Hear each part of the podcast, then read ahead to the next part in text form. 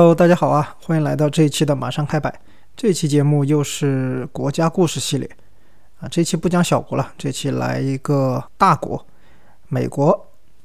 美国可以讲的话题实在是太多了，我想了很久，做美国内容的第一期应该以什么切入点来讲比较好呢？我想一想，我就去网上翻那些媒体、自媒体的那些评论区，各个平台看大家关于美国都说什么东西。我发现很多人都在讨论说，美国就是它是一个资本主义的代表，一个象征。一说美国做的所有的事情呢，大家说都是资本在控制一切啊，资本家想干什么就干什么。那我就发现这个算是一个关键词吧，资本家或者说资本利益团体。那么，网友评论美国社会相关的任何事情，都说是资本的缘故。飓风营救效率比较低，那是资本家控制了一切，然后政府的效率也比较低，政府也说了不算。它背后还有一个很深层次的新的政府，或者说深层次的政府，什么资本家控制的政府啊，什么美国总统只是推在台前的代言人等等等等。虽然大多数情况下吧，你拿这个说道理是这个道理。可以说得通，但是听上去就是那种很虚的内容，因为动不动就有资本，为什么是资本？有哪些资本？那怎么影响了？好像愿意进一步讨论下去的也不多，因为评论区嘛，大家留言的那个空间也有限。这期的马上开摆，我干脆就以这个话题和大家聊一聊吧，聊聊美国。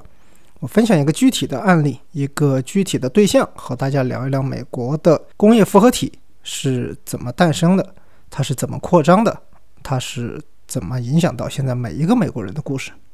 各种自媒体啊，包括公众号、还有视频号，还有一些甚至官媒吧，描述美国的利益复合体的时候呢，经常提到一个词是军工复合体，好像用这个群体呢就可以代表美国，或者说美国政府背后的这个团体，它是一个大的利益团体。我们经常举个例子，就像是水下还有一块大块坚冰的感觉，有一个很深的一个统治阶层啊，Deep State。他是怎么控制现在表面上的这些总统也好，议会也好？军工复合体存在吗？当然存在。嗯，这个很多媒体专家讲的特别多了。整个军工复合体是怎么通过挑起战争、贩卖军火，包括国内的一些政策、反对控枪等等，都是能够提起他们的利益。但是呢，军工复合体它其实并不是一个全美的这么一个利益代利益团体吧？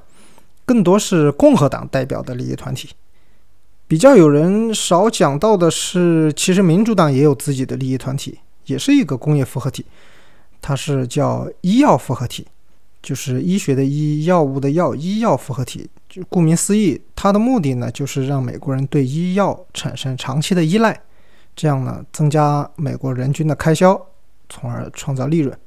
而且这种利润，你不要看到每一个可能不是很高，不像那些什么枪卖的很贵，你去呃军火贩卖军火那些好像都是很高的那种价格。一比如说一瓶药可能没多贵，但是它真的是一个长期的，就是你从你开始服药开始，可能到你去世一辈子都得吃这个药，各种药，嗯上瘾的。我们在一些纪录片里能看到美国它是怎么操纵一些药物让民众上瘾。不是那种啊，我不是那种打引号的那种药物哈，就是正常咱们吃的那种，比如说处方药啊那些。但是它其实对人体是有长期依赖、有瘾的。还有一些比较敏感的话题，比如说这个利益复合体他们会推进一些法案或者一些社会运动，那么让很多的民众呢，他们去做一些手术，那些手术呢，它对自己的身体影响是比较大的，或者说对身体改变是比较大的这些手术呢。做了以后，他的免疫力会降低，免疫力会降低，他就需要长期服用像抗生素啊等等那些药物。那这些人呢，都是民主党的医药复合体的稳定消费群体。那么这个利益团体就通过各种立法，刚才说的一些社会活动形式嘛，这么多年已经实际上造成了美国严重的药物滥用。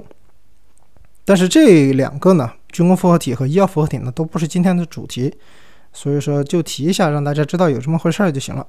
今天的主题呢是另一个利益团体，这个利益团体呢相对来说复杂一点，或者说离普通人的生活远一点，而且它是一个跨党派的。虽然它是以共和党为主，就是大家一说到这个利益团体，大部分都会觉得它是个共和党的利益团体，但是其实民主党在中间也有很多利益，所以它是一个跨党派的，而它也是个全国性的这个利益团体，叫做什么呢？就是今天的主题叫监狱工业复合体，或者说监狱复合体。我们在说监狱复合体的时候，讨论的对象就是美国的监禁体系。监狱嘛，就是监禁体系的重要组成部分。美国的监禁体系有很多单位构成了。除了监狱，还有那种，呃，教养中心啊，还有一些呃青少年的一些教养机构，或者一些短期拘留的，反正很多，大部分就是主要的还是监狱。那么我们在说美国监狱的时候呢，其实有两个单位为主，呃，就是 prison 和 jail。啊，这里简单说一下两个的区别吧。这两个其实是不一样的，就是这两个词在美国、加拿大以外的其他全世界几乎都是通用。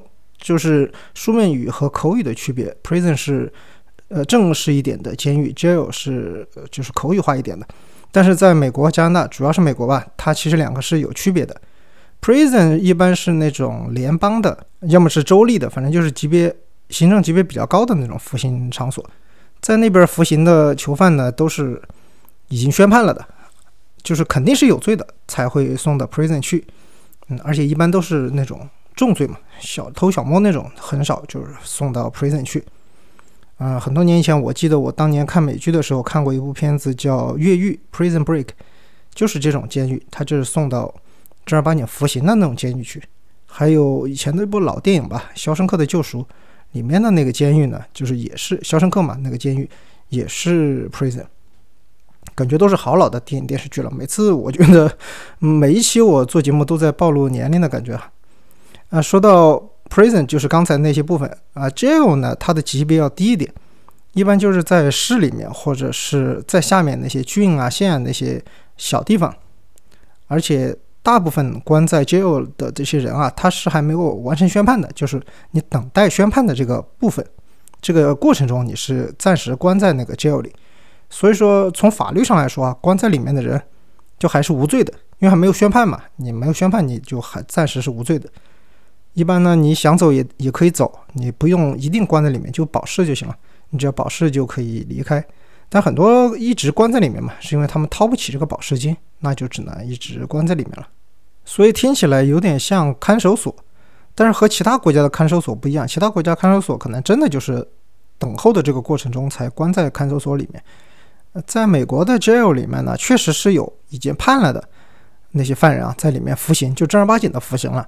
这种呢，一般有几种情况，要么就是他刑期比较短，就是转移去 prison 这种监狱呢比较麻烦，因为美国很多地方，你说美国也算是个地大物博的地方，它国土面积也挺大，有些地方就很偏远，那么这个市里，啊，它就有 jail，但是它附近可能没有合适的这个监狱可以关，那就就地服刑吧。你在这个 jail，反正你之前看守的时候就在里面，那判了你继续在里面住就行了。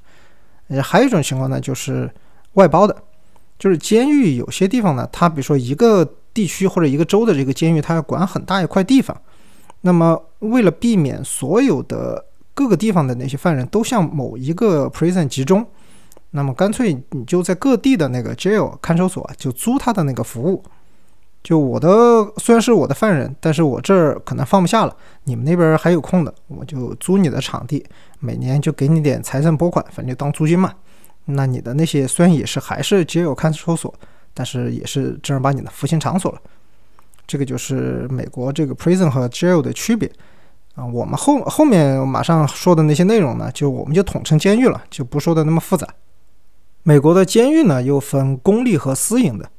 公立的监狱很好理解了，它是对政府负责的嘛，它是有一个叫联邦监狱管理局的这么一个单位是负责管理。它的主要责任呢是要承担一定的社会责任，它是以改造犯人，就是完成服刑，这是为主的，就是以教化机构，它是它的主要功能是这个。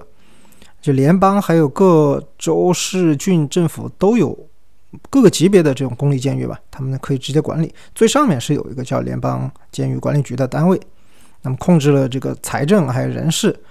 全世界绝大部分的国家的主流模式啊，就是都是这种，就是。监狱是公立的嘛？这个是国家管理、国家负责的。如果监狱只有公立，那么美国就不会出现所谓的监狱工业复合体这么这么一个东西了。它的诞生就是因为有私营监狱的存在。其实美国还真的是很奇怪，就是监狱这种东西居然也可以有私营的，就是私人开的监狱，它是干什么的呢？它是盈利为主的。就公立的监狱，它是以教化那些犯人他为主的嘛，改造犯人啊，出来以后降低再逮捕率、再犯罪率等等等等。但是私营的监狱呢，它就只有一个目的，就是盈利。它不对什么政府啊那些负责，它只对它的股东还有投资人负责。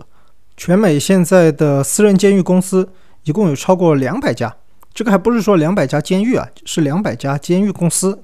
每家公司它可能有好几家监狱都不一定，小的可能就一家，大的可能很多家，大的还可以上市。你像最大的两家，一个叫 Core Civic，什么 CCA。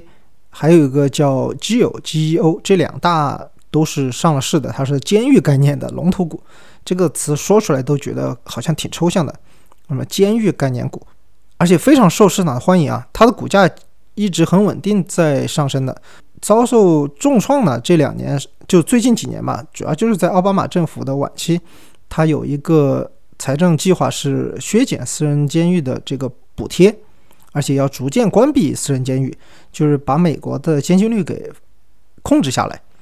那么你没人去住监狱了，那肯定股价业绩就不好嘛，股价就下跌了。那个时候呢，就还是跌了一部分，但是很快就涨起来了。为什么呢？因为它是和共和党的选情密切相关的。那二零一六年川普当选了嘛，所以说这个监狱概念股就暴涨。现在他们每年的利润都可以超过五十亿美元，这个是相当可怕的一个数字。它为什么这么火爆呢？其实股价的火爆，就或者说他们这个利益体的火爆啊，主要是可以从几个数据可以反映出来。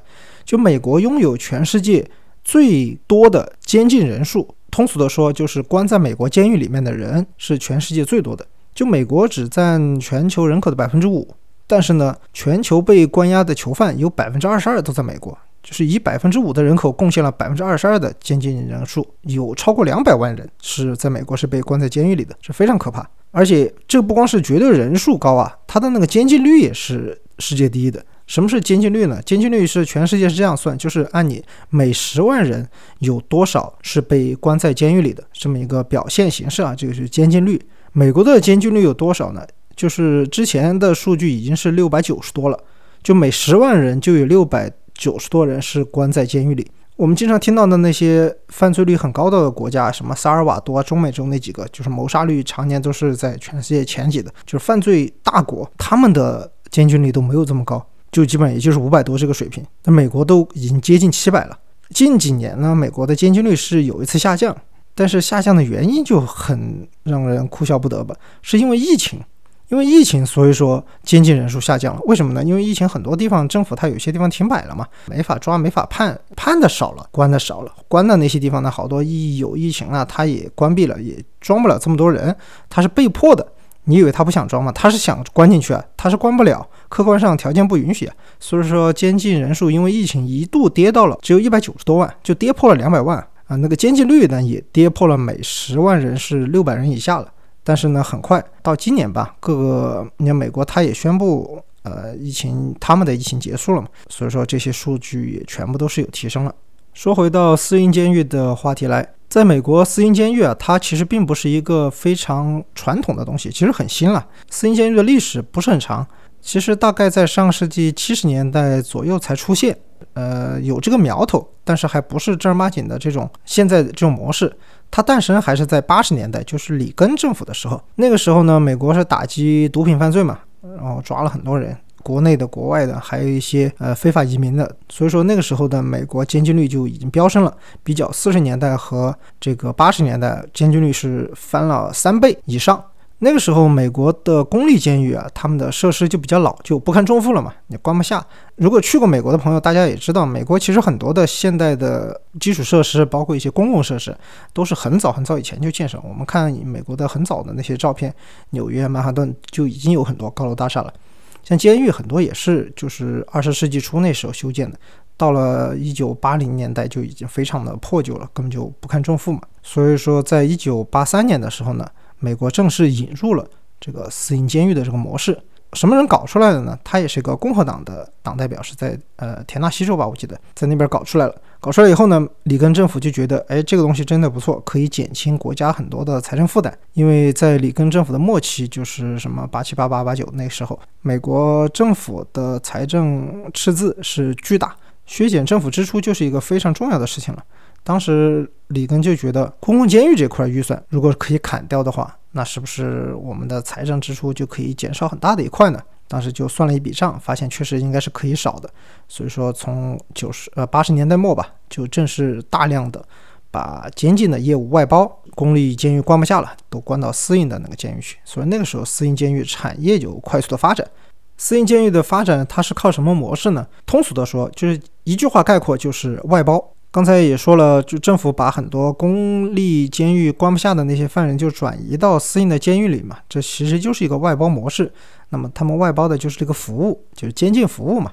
但说服务这这个词好像听起来也挺怪的，但确实是这么一回事儿。就私人呢，那些财团他们就投资修建那个监狱，私人监狱，然后政府呢就评估嘛，你的硬件啊、软件管理条件都合格，因为这个必须得调呃评估，比如说。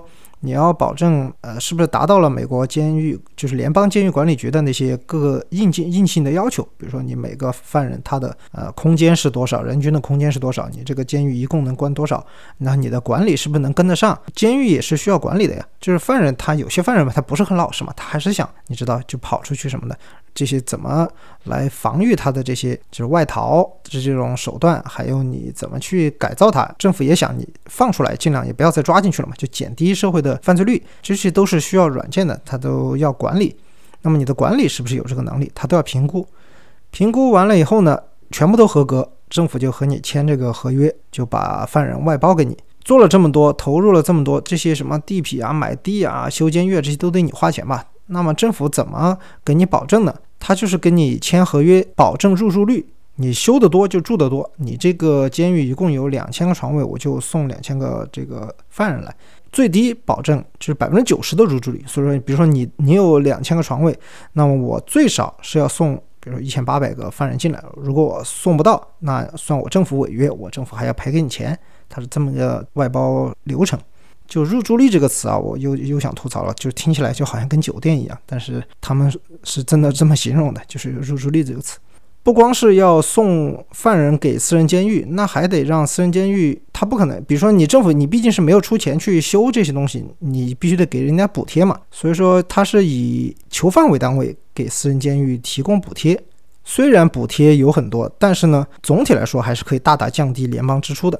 因为你没有投入这些固定成本嘛，还有人力成本，你什么狱警啊那些也不要你管，其实就是一个管理囚犯的成本嘛。就是联邦监狱管理局上一个十年的数据啊，公立监狱每年的人均成本是两万四千四百二十六美元，呃，私营的呢是两万两千四百八十八美元。这看上去是便宜，但是便宜的有限嘛。但是你要考虑到，如果把监狱全部改成那种私营的，那它是不需要有固定投入嘛。毕竟你修一个监狱，政府不用花钱，对联邦来说还是划算的。对联邦来说划算了，对私营监狱来说划不划算呢？虽然它的成本不低，因为它要从头到尾自己修什么的，自己请人，但是它的收入是非常稳定的，而且暴利。它的收入主要是几大板块啊。第一就是刚才说的政府补贴嘛，就是政府会按每人每年多少钱补给这个监狱，它是每个不同的州不一样的，有些州呢。因为它的地价便宜一点嘛，建造监狱的成本啊，还有管理成本不一样。比如纽约这种就特别贵，就每年贵的有六万多美元。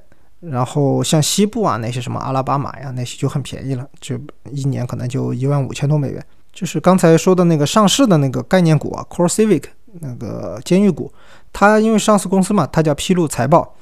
按他们的财报显示呢，每接收一个犯人，他们获得的补贴每人每天是五十八点四八美元。你换算成一年也有两万多美元了，所以算算是一个中等水平吧。去除各项成本以后呢，每天他们从犯人身上可以赚十八点三三美元，也就是说差不多四十美元的成本嘛，包括了每一个人他在监狱里可能产生的所有的开销。那么你毕竟是开公司的，他不是开福利院的嘛，你要增加利润，那肯定就要降低成本。这个成本怎么降低呢？就是压榨他的生活环境，各种减配。比如说你你的这个监狱的房间的大小，他就打了什么擦边球，有些就人均的面积其实都没有达到美国政府要求的那些居住条件。这是一些硬件的，还有一些就是平常不太容易看得到的一些东西，它也可以降低成本。最近的那种方式就是压低伙食费，就是那个人均餐饮支出啊。这个你每天吃了，每天他不可能随时来盯着你吃了多少钱，而且很多东西你也没法算，因为你不可能按超市的那些零售价来计算那个餐费嘛，他很多都是批发的。他们自己的统计呢，有些时候一顿饭就还不到一美元。嗯，在美国旅游过和生活居住过的朋友都知道，一顿一美元在美国能干啥？啥也干不了，对吧？你根本吃不了东西。你在监狱里，他有时候一顿饭就是一美元，不到一美元。有时候，为什么会出现这么低的餐饮支出呢？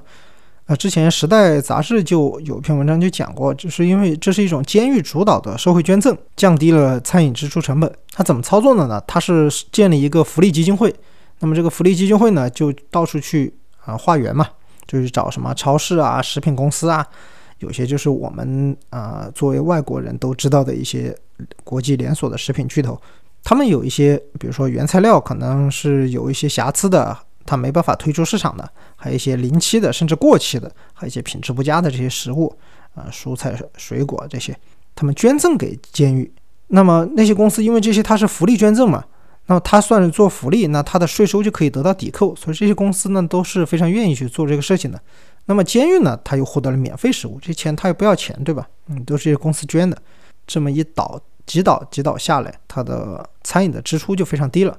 但这是原材料低，好多人说这个你又不是光吃原材料，你还要吃这个什么食物热食啊，是还得做是吧？那不是都还有成本吗？所以我刚才说了嘛，就是它的成本是有的，不是免费的，只是很低，不到一美元。为什么能这么低啊？这个后面我会专门讲回到这个话题来。那么监狱收入的第二个部分呢，就是业绩提成这块是和它的业务相关的，这是政府奖励的。什么业务呢？就是改造犯人。就你再赚钱，你还是监狱嘛，你还得做你的老本行嘛。那私营监狱里面，通常他服刑的犯人都不是重罪，就是你真的是那种什么连环杀人犯那些重罪，他不会关到私营监狱里，他大部分还是关到公立的那些去，因为政府的管理。这些犯人呢，相对来说教化起来也比较容易。那么政府呢，就是愿意把这些，因为教化你就需要有人去管理嘛，他的也是需要有管理成本的，就鼓励这些轻罪犯人啊，在私营监狱就好好改造。啊，就是按照联邦统计的一个叫公立监狱出狱后的再逮捕率有这么一个比例哈。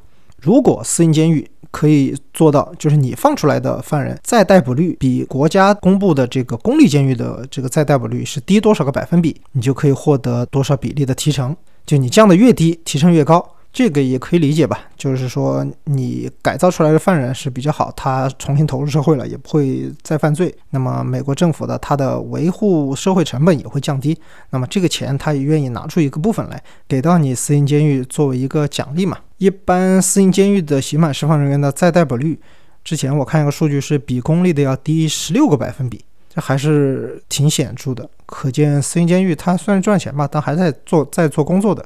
第三个挣钱的板块呢，就是一些增值的收入。这些收入呢，主要是针对那些就是面向那些相对有钱的，他也不是重罪，就是这些犯人，他想在监狱里过得好，没问题，得加钱。那从进监狱之前就开始收费啊。他是收一个叫咨询费啊，就是你还在等着宣判的时候，就是你还在打官司，这些人就找上你了，就你给点这个咨询费，他可以帮你运作法官，就是判你判到条件更好的这个监狱，不是那种塞钱给你免罪那种，倒不不是那种，他是合法的，就只是说有两个监狱，一个条件好，一个条件差一点，他给你判的条件好的那个监狱，这是可以的。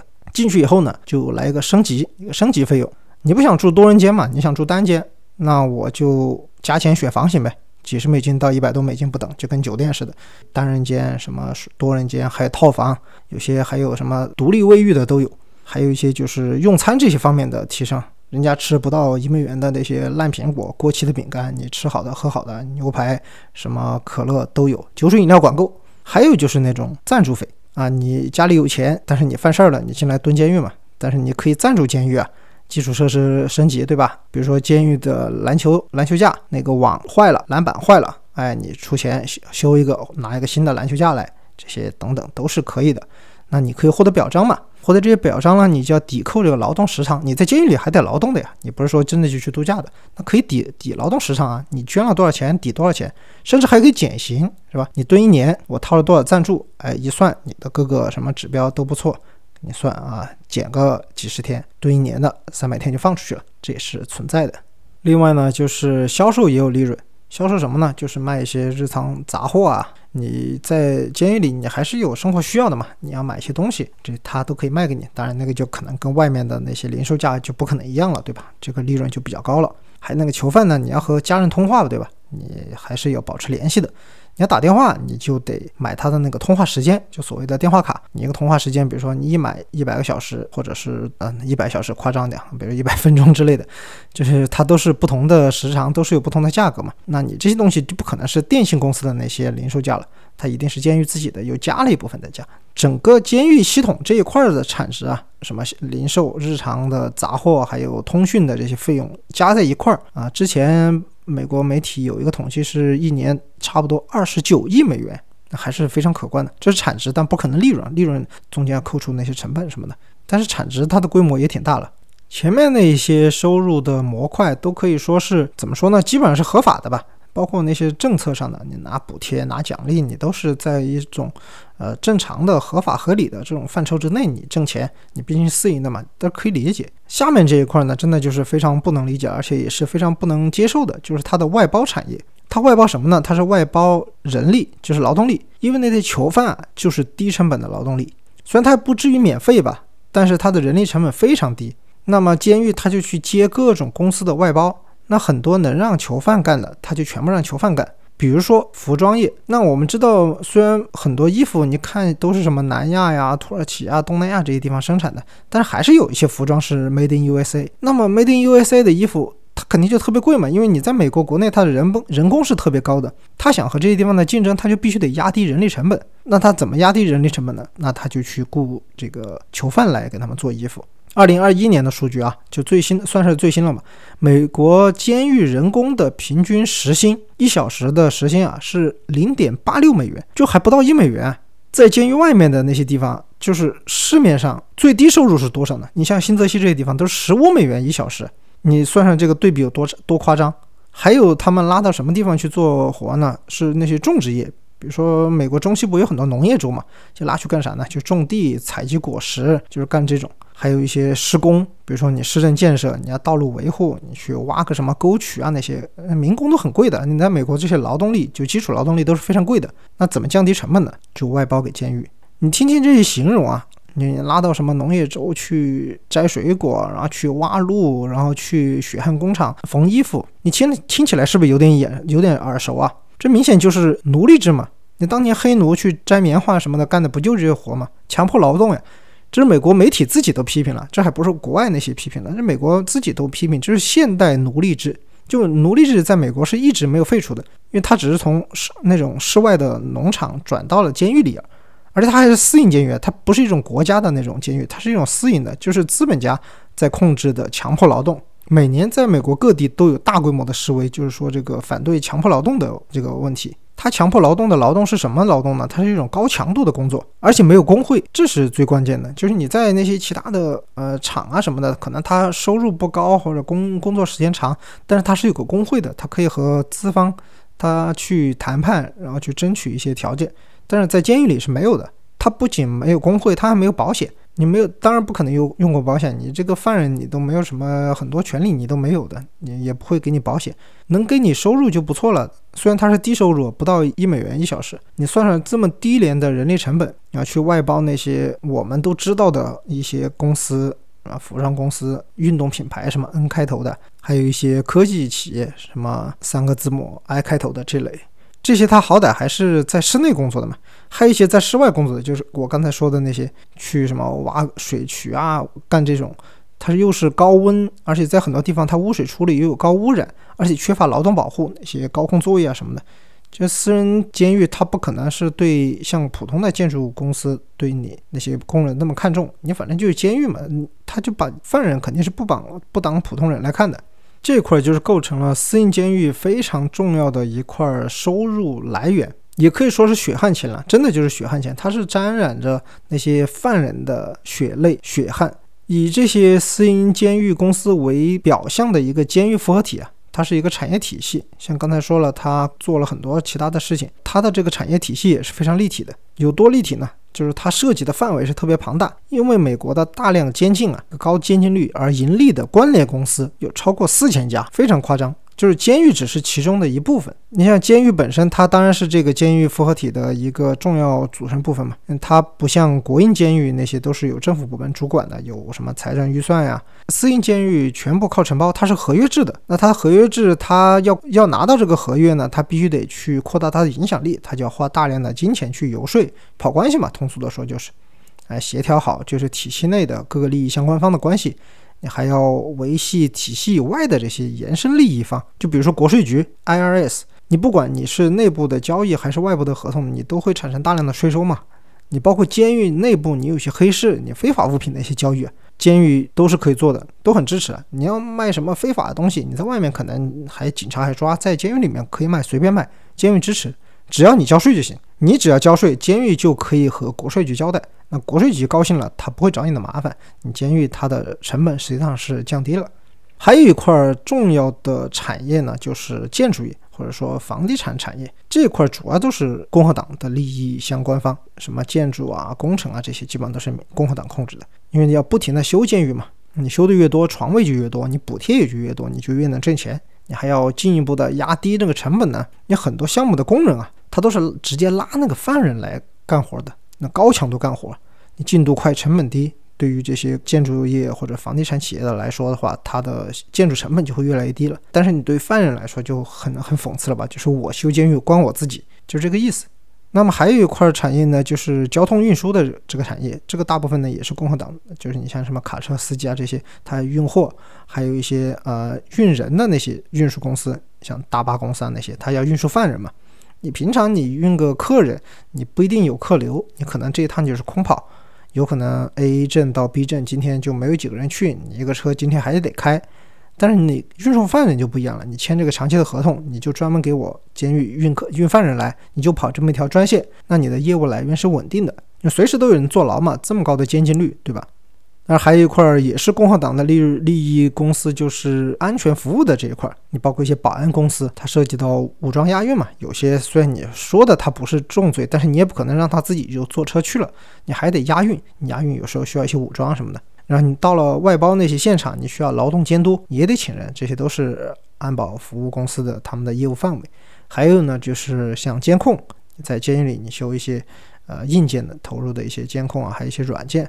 人员管理这些都是属于安保这块的，那这块也是靠着监狱的业务增长，他们也是赚了很多钱。还有一块可能很多人不太想到，就是金融机构，金融行业依靠私营监狱也是有非常稳定的呃利润来源，主要就是像银行，还有一些信贷公司、基金公司这一块，因为囚犯呢，怎么说呢，他是有大量的金融业务需求的。最经典的就是一个，他需要保释金嘛，很多人还在那个看守所的时候，他想出去，他就需要保释金了。那所有的那个监狱，就是 jail 那个监狱门口都有保释公司。我当时在旧金山的时候去路过一个是什么来着？它是一个旁边是一个那种综合的运动场，就很多那种打球的。但是旁边有个楼，我当时不知道什么楼。后来我一看，它的那个中心是叫什么 detention center，就是那种羁押的那种中心。呃，它旁边有那种看守的机构。我问朋友，朋友就说他这个就是相当于国内的看守所。我一看他旁边那些开的公司什么，就是穿着西装的停车的人来人往的，我以为是律师嘛，还不是律师。他就是那种保释的公司，你没有保释金没问题，他们可以帮你处理这些工作，因为他们自己就开展金融业务嘛，他们可以借钱给你。还有一些金融机构开发一些衍生的金融产品，就是把保释人这些借的这些保释金的债务，他又包装就二次售出，就是次贷那些东西了，就是一条龙服务。我们当时就开玩笑说这个就是帮保释嘛。但是呢，这个东西它看似是提供了便利，但是它也有很大的隐患，就是让很多犯人啊，他还没有开始服刑的时候就已经背上了大量的债务。他服刑的时候肯定就是没有收入的嘛，他出狱以后也不可能那么快找到工作，那么他很多人就无力偿还这些债务，那只能被迫再度走上犯罪道路，这也是有非常大的隐患了。前面说的金融公司这一块呢，其实都已经是算是民主党的业务了，那还有一块呢，当然自然就是医药公司了。前面说的民主党的医药复合体，那这一块呢，其实在监狱复合体这块，它也这个插了一脚。就因为服刑的犯人里面啊，他是其实他他本有犯罪记录嘛，很多人他的犯罪记录五花八门的，他不少都有那种药物滥用，就是呃那种药物成瘾式的。你不管他是要继续服用呢，还是要戒除，他都需要更多的药物摄入。你看这个地方就体现出民主党医药复合体的这个他的这个逻辑跟我们想象不一样，对吧？我们想的是他有这个药物滥用，他进来我们是不是要给他戒除啊？你当然戒除是你需要更多的药物，你要通过一些医疗手段，他才能就是戒除那。自然你是需要买更多的药，但是他想的还不一样。哎，你你想这个滥用药物，这是你的自由啊。那我进来我还是可以给你提供，那你不是还得花钱吗？他们就只要你花钱买药，他就都有。那这块业务它就是大量稳定而且长期的嘛，就跟上面金融机构一样，你反正你都要坐牢，你坐牢你就要借钱，然后你坐牢你就要这个各种需要药物啊什么的都是需要的。那么这块民主党也有利益呢，所以说。他们对于共和党主导的监狱复合体呢是不反对，他们是采取一种就是有钱大家挣嘛，共同挣钱的这么一种态度。上面那些呢都是直接和监狱复合体属于利益直接相关的，那还有一些利益不算他们的利益体，但是也是非常亲近的一个一块呢，就是警察部门。这个很好理解吧？就是你要判人坐牢，你得先抓犯人嘛，你不抓犯人哪来人坐牢呢？但之前的民主党政府呢，他们就。因为呃，美国国内的一些族群冲突啊，还有他们各类社会的一些现状，这个当然就不展开了。就是他们在控制国会的时期呢，有一个大的行动叫 defund the police，就叫什么削减警察预算，这个意思就是不给警察钱了。就你们觉得警察的权力过大了，一会儿又什么？呃，我不能呼吸了，对吧？那个事情，各种这种事情呢，搞得民主党政府呢就会觉得，不要给警察太大的这个权限或者说财政支持吧。所以警察的日子也不好过了。大城市的还好说一点，小城市的很多警察可能就你每个月拿工资，然后什么枪啊、什么装备啊什么的也不太好。你想，但是你犯罪团伙他们还是人家不会受这个影响啊。就是你自己的装备被削减了，但是就是犯罪分子他还是很强势的，所以这些监狱公司呢，他们就给和警察合作，他们就给警察赞助，赞助什么呢？还有些不是直接给钱，因为有些给钱也涉及到一些呃程序正义的问题，他是提供一些装备。他美其名曰叫什么呢？他就保证你警察执法的时候呢，保证他的人身安全。就是我们的警察也是人，就是我们警察在面对凶狠的犯罪分子的时候，也不可能是赤手空拳之上，是吧？我作为这个本地有名的，也是监禁体系吧，算是呃司法从业者，他们自己这么说。我们要保证我们的同行警察的人身安全。这个呢，在很多地方也收获了警察团体的好感。还有就是他们在不干涉司法公正的前提下去游说法院，就是我刚才说的，比如说某个郡的法院，你犯人判了，我去游说你一下，你就跟法院法官那个勾兑一下，就是你判的犯人就全部送到我们监狱，可不可以啊？还有一些量刑上的一些考虑啊，就不让你违背那些原则吧。就我们不干涉司司法，就你怎么判是你的事，但是呢，我们就是有个建议，可判可不判的，希望你尽量就判，就那些必须判的，反正你都必须得判。那你看你那个量刑啊，是往按上限来判，就能判多重判多重，这个别人也挑不出毛病来，对吧？呃，你判了以后呢，尽量就送到我们监狱。那么我们给的回报呢，就是以这种社会捐赠的形式给一点回报。比如说你这么一个郡法院，你的所有犯人都送到我们这儿来了，我们就给这个郡捐点款，然后给你修个什么路啊，你法院要新修个新的楼，哎，这些我们都可以搞。所以这么一通操作下来，这个监狱工业复合体是在美国得到了广泛的支持，就没人不支持它。就共和党和民主党都支持。前面也说了嘛，因为他们各自都有很多产业设计，当然是共和党为主，民主党是只有一小块。但是你毕竟这个产业蛋糕有那么大，他们再小一块也还是挺大的收入嘛。联邦也支持，联邦当然支持，这个可以降降低联邦的政府支出嘛。那下面那些州呢？他也支持你，不管是红州、蓝州，嗯，这个东西你只要是你们州有有搞这个，你都可以拿到补贴呢。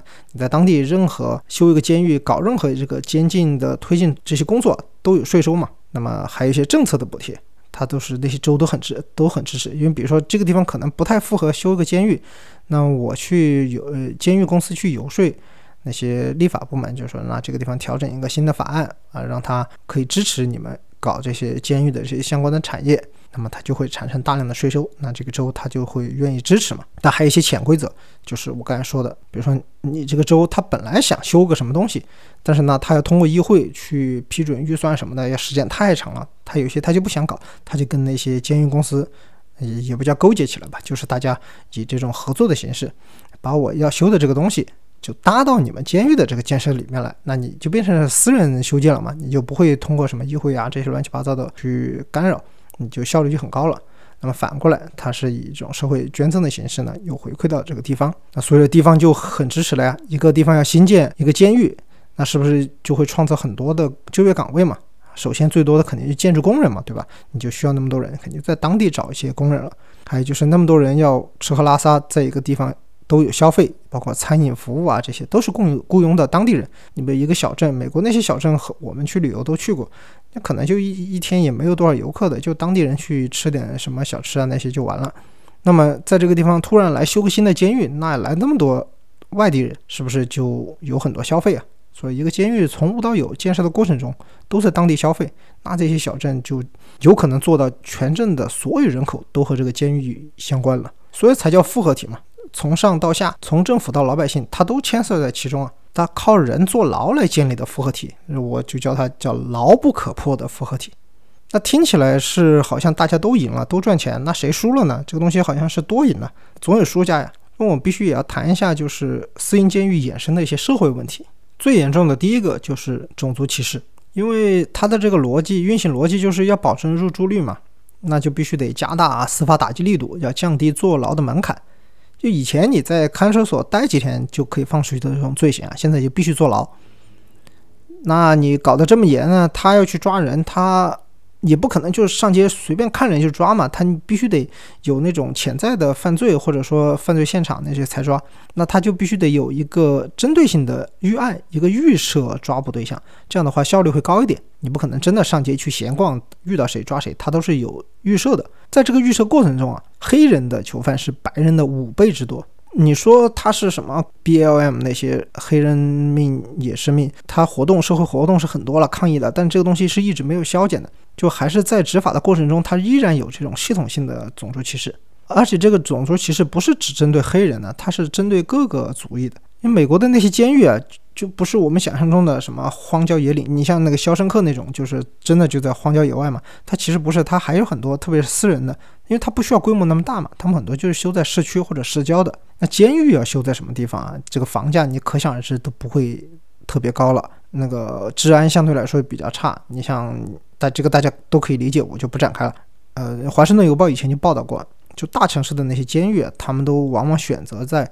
亚裔还有非裔这些族群聚集的这社区附近是特别多，因为这些监狱公司的背后基本上都是那种呃白人团体，它是为主，他们会去游说政府，你批的那些地，那他大部分就批在那些非白人的这些社区，比如说亚裔啊、非裔。举个例子，就是纽约的这个华埠啊，唐人街它附近，就现在已经有好几个监狱了，各种监狱、看守所，还有那种教养中心都已经在那里。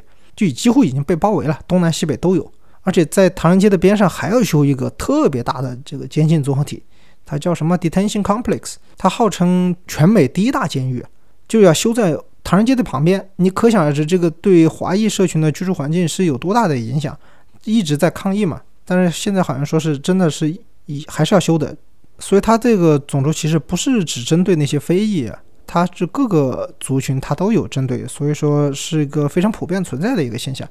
还有一个延伸的非常严重的社会现象呢，就是涉及未成年的犯罪。因为那些司法部门嘛，他们有 KPI 嘛，就政府这边也有 KPI，我签了合同，我必须得保证私营监狱的入住率。街上的犯人抓的差不多了，我们是不是就是存量市场已经就那样了？我们得花时间去找一些增量市场，开发一些新的赛道，什么打造闭环是吧？发现你有抓进去，然后坐牢放出来，一看你犯罪了，甚至还钓鱼执法，又给你抓进去，这不就是搞成了这种产业闭环了嘛？那么一些未成年他的犯罪呢？按理说一些轻微的未成年这些违规，他们就放在那种什么青少年教养中心就行了，就不用坐牢的。但是呢？很多时候呢，就我前面说了，他们通过私营监狱这些研判啊，他们去做一些游说，他们就研判了，就可以不判的，他们也研判了，就必须得坐牢了。那么你在监狱里面就存在一个问题了。我们知道未成年犯罪了，你付出这个代价是应该的，但是他们在普通的监狱里可能就是服刑，但是他们在私营监狱里，他还涉及到一个叫童工的问题，他强迫劳动，他也强迫未成年劳动。这是很严重的犯罪，就是说监狱方他其实是在犯罪，因为你强迫未成年劳动，这个是你在哪儿，嗯，全世界你随便哪个国家，你都是非常严重的犯罪。但是没人举报啊，谁去举报这个事情？因为他们这个所谓的利益共同体啊，就是大家都在里面牟利。那除了那些受害者，他没人去举报了。之前美国就爆出来一个非常大的丑闻，就是叫“儿童换金钱”这个丑闻 （Kids for Cash）。他是在宾夕法尼亚州，呃，什么卢塞恩县的两个法官，他之前是在2000年到2007年，长达八年的时间里啊，他在判决中收回扣，干什么呢？他是对那种青少年的犯罪啊予以重判，以增加宾夕法尼亚这个少年管教中心就私营的管教中心它的入住率来换取金钱报酬。什么意思呢？就是你可判可不判的，我就都判了，能判多重判多重的，他就一定判得很重了，甚至那种就明显不应该判的。他都给判了，所以为什么就说他是违规操作嘛？就罪名很多很离谱啊，就是有些他就上网骂一下校长这种事情，他就说你这个是侮辱罪，而且是严重侮辱。有些学生呢，他可能在晚上怎么在玩玩的太晚了，他不回家不方便，他就跑到学校的体育馆去睡了一觉，就过夜嘛。啊，这个事情呢就被学校举报了，那法官一判判的什么呢？就是叫侵入公共设施，啊，这事情就非常离谱了，对吧？而且还利用他的法官的职权之便，就是说之前的那些公立的少管所，就他们县里本来的那些是有少管所的，就给关了。说他条件是不能满足这些管教需求，因为呃犯罪的青少年太多了，你这个也关不下，你也没办法，嗯，人力什么都不够，他就把所有的判刑的青少年都送到两家，就是前面说了那个私营的青少年管教中心，收取的贿赂有多少呢？就后来案发以后呢，他们呃那些起诉书上说了是数百万美金，涉及的受害青少年是高达两千四百多名，这个真的是非常夸张。而且这个是明确受害了那些青少年，还有很多就是说，嗯，你在模棱两可之间呢，还没有调查出来的，有些就我前面说的可判可不判的那种，像那种明明显不应该判的给判了，都有两千四百多个。关键是他们这些收的这些贿赂啊，他还不交税。这个也是他的一个罪名。这两个法官他不是后来被判决了嘛，也是罪名，就是他们不交税。在美国是这样的，就你可以犯罪，你什么走私人口啊，你贩毒啊什么都可以的，但你你就是不能不交税。你卖啥都可以，你卖非法的东西，那我们不管，就是国税局来说，他们不管，只要你交税就行。你不交税，你在美国你不可能有好日子过的。这种丑闻呢，它不是一件，它当然不也不可能是最后一件，就类似的这种丑闻越来越多。那么大家也发现这个问题，就是私营监狱发展到现在，就最早它可能确实是处于一种帮政府减轻负担的一种，算是比较好的一个出发点吧。呃，现在来说，就真的他们已经反过来绑架了这个联邦监狱管理局了，或者说绑架也不一定，就是拉你入伙了，就三部曲啊，请客、斩首啊，收下当狗。是吧？大家和气生财嘛，就一起赚。至于说监禁机构或者说教化机构吧，他们应该起的真正的作用啊，就是改造犯人的这个作用，好像变成次要了。毕竟它是一个私营机构嘛，它挣钱是第一位的。这里就出现了一个鸡生蛋还是蛋生鸡的问题了：是超高的监禁率需要私营监狱补充，从而造就了这个产业的蓬勃发展。还是因为私营监狱的迅速发展，对入住率的要求反而提升了犯罪率，导致监禁率进一步的攀升呢？这个就很难说得清楚了。这仅仅是美国私人资本进入公共事务管理的其中一个例子。我觉得是可以让我们认识，呃，互联网也好，书本也好以外的这个资本主义是真相，或者说本相吧。这也是今天想和大家聊的这么一个话题，也是关于美国的其中一个故事。以后可能会有更多的美国故事。那么今天的节目呢，就先到这里，感谢大家的收听。如果你有任何想法，请在评论区留言，你的意见对我做好这个频道有很大的帮助。再次谢谢你的收听，我们下期再见。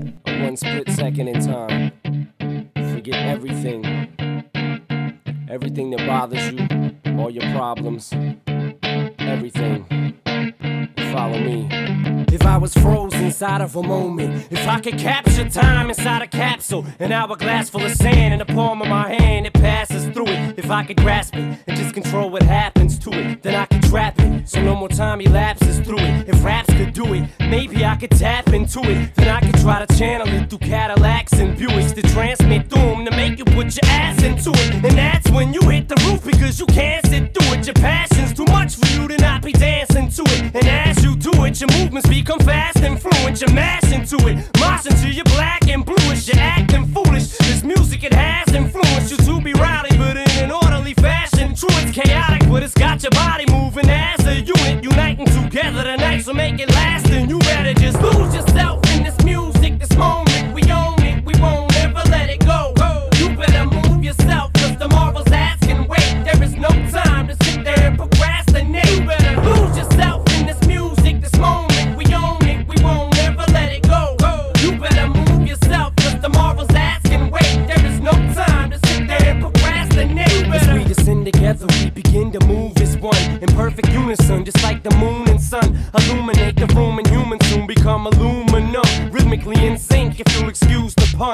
you could lose it once, I mean, if you could let shit go, relax, take a breath, and just let it exit slow. The rest your soul, you could leave the rest to me.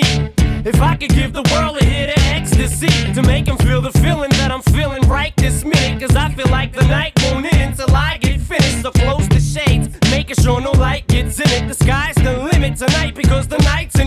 A high percentage of black people and white mixed in it. But no one really gives a fuck cause they just like what's spinning. It's like we're spinning the whole entire night, just spinning like life's beginning. So come out from inside your skin with high Lose yourself in this music, this moment.